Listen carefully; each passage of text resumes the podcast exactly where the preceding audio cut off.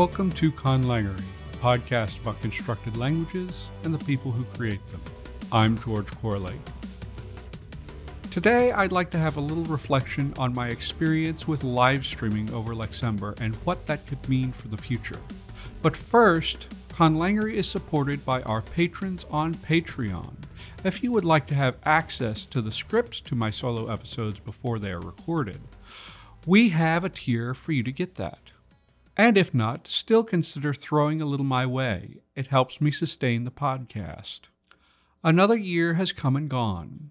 2022 was a bit tumultuous for me, so I've been off and on with Conlangery because of the complications that happened in my life. Also, the pandemic is still on, but people want to act like it's off. It's been a lot. At the end of the year, I did something that I had not tried in the years since I started this show. I streamed myself live.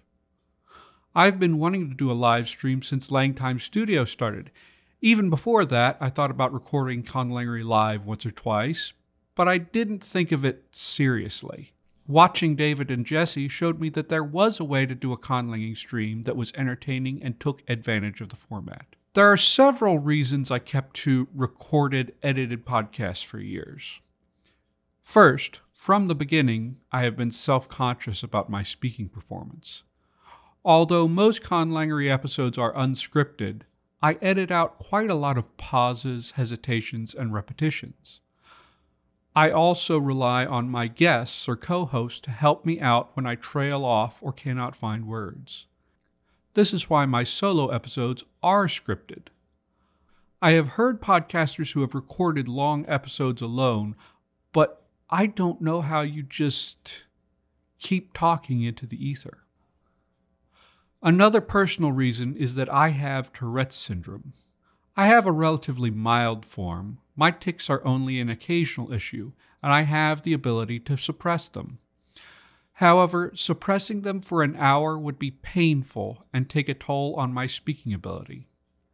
The reason you have never heard my tics on the podcast is twofold. First, I'm generally fine when focused on talking about something that interests me. When I'm on the podcast talking about conlanging and linguistics, the compulsion just doesn't occur. Second, I have the ability to mute my microphone.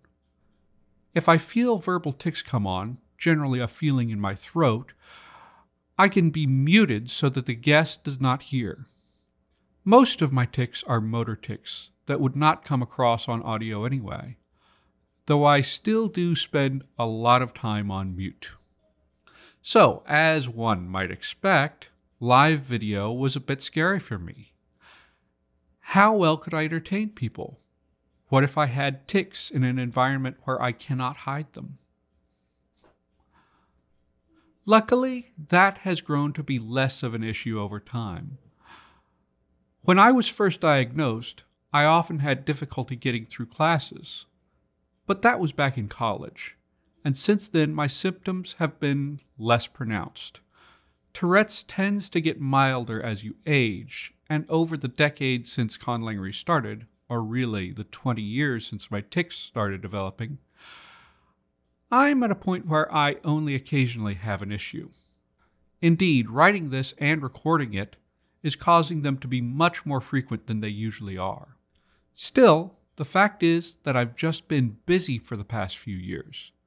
Children and job hunting and house buying have taken up a lot of time and energy especially in the middle of the emotional drain of the pandemic. So it's just not been in the cards for some time. As I was really working out how to finally get a stream started, I saw that Lexember was coming up.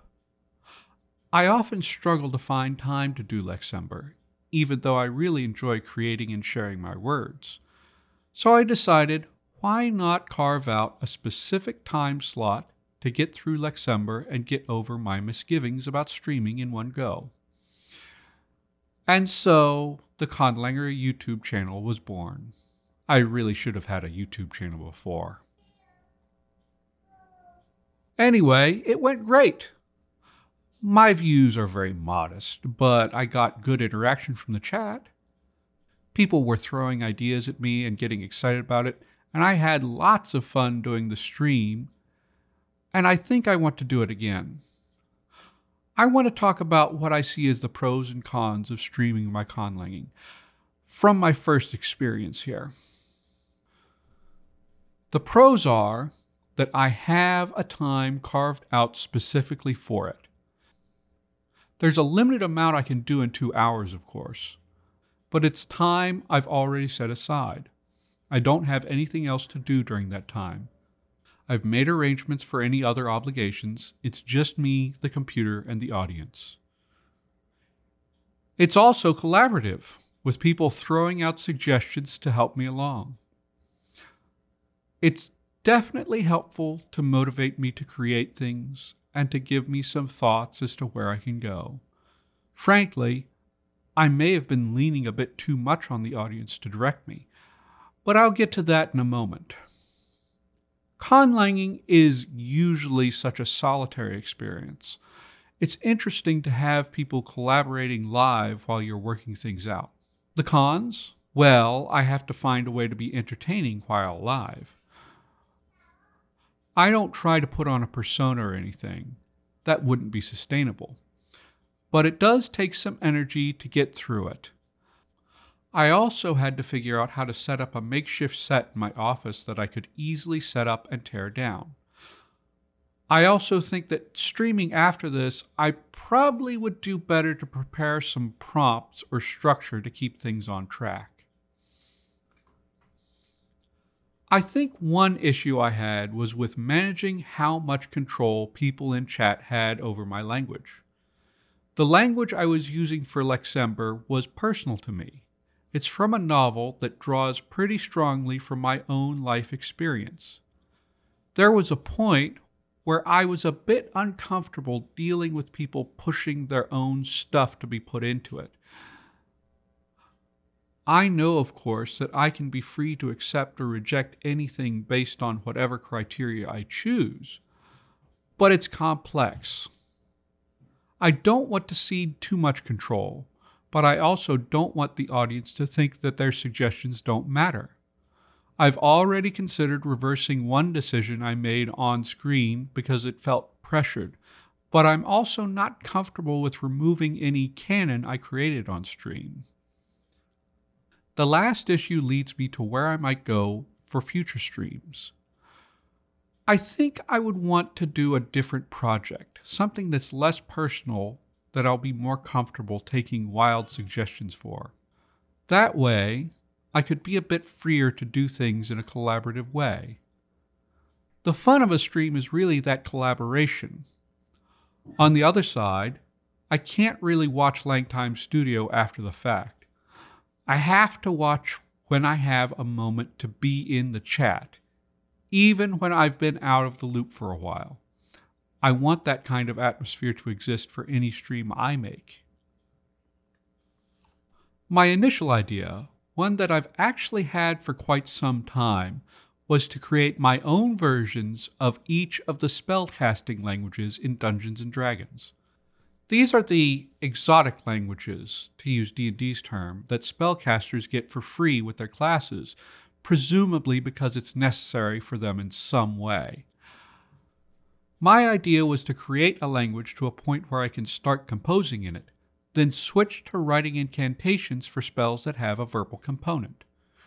For instance, I would start by making Draconic, building phonology, grammar, and some starter vocabulary, and then start going down the wizard spell list.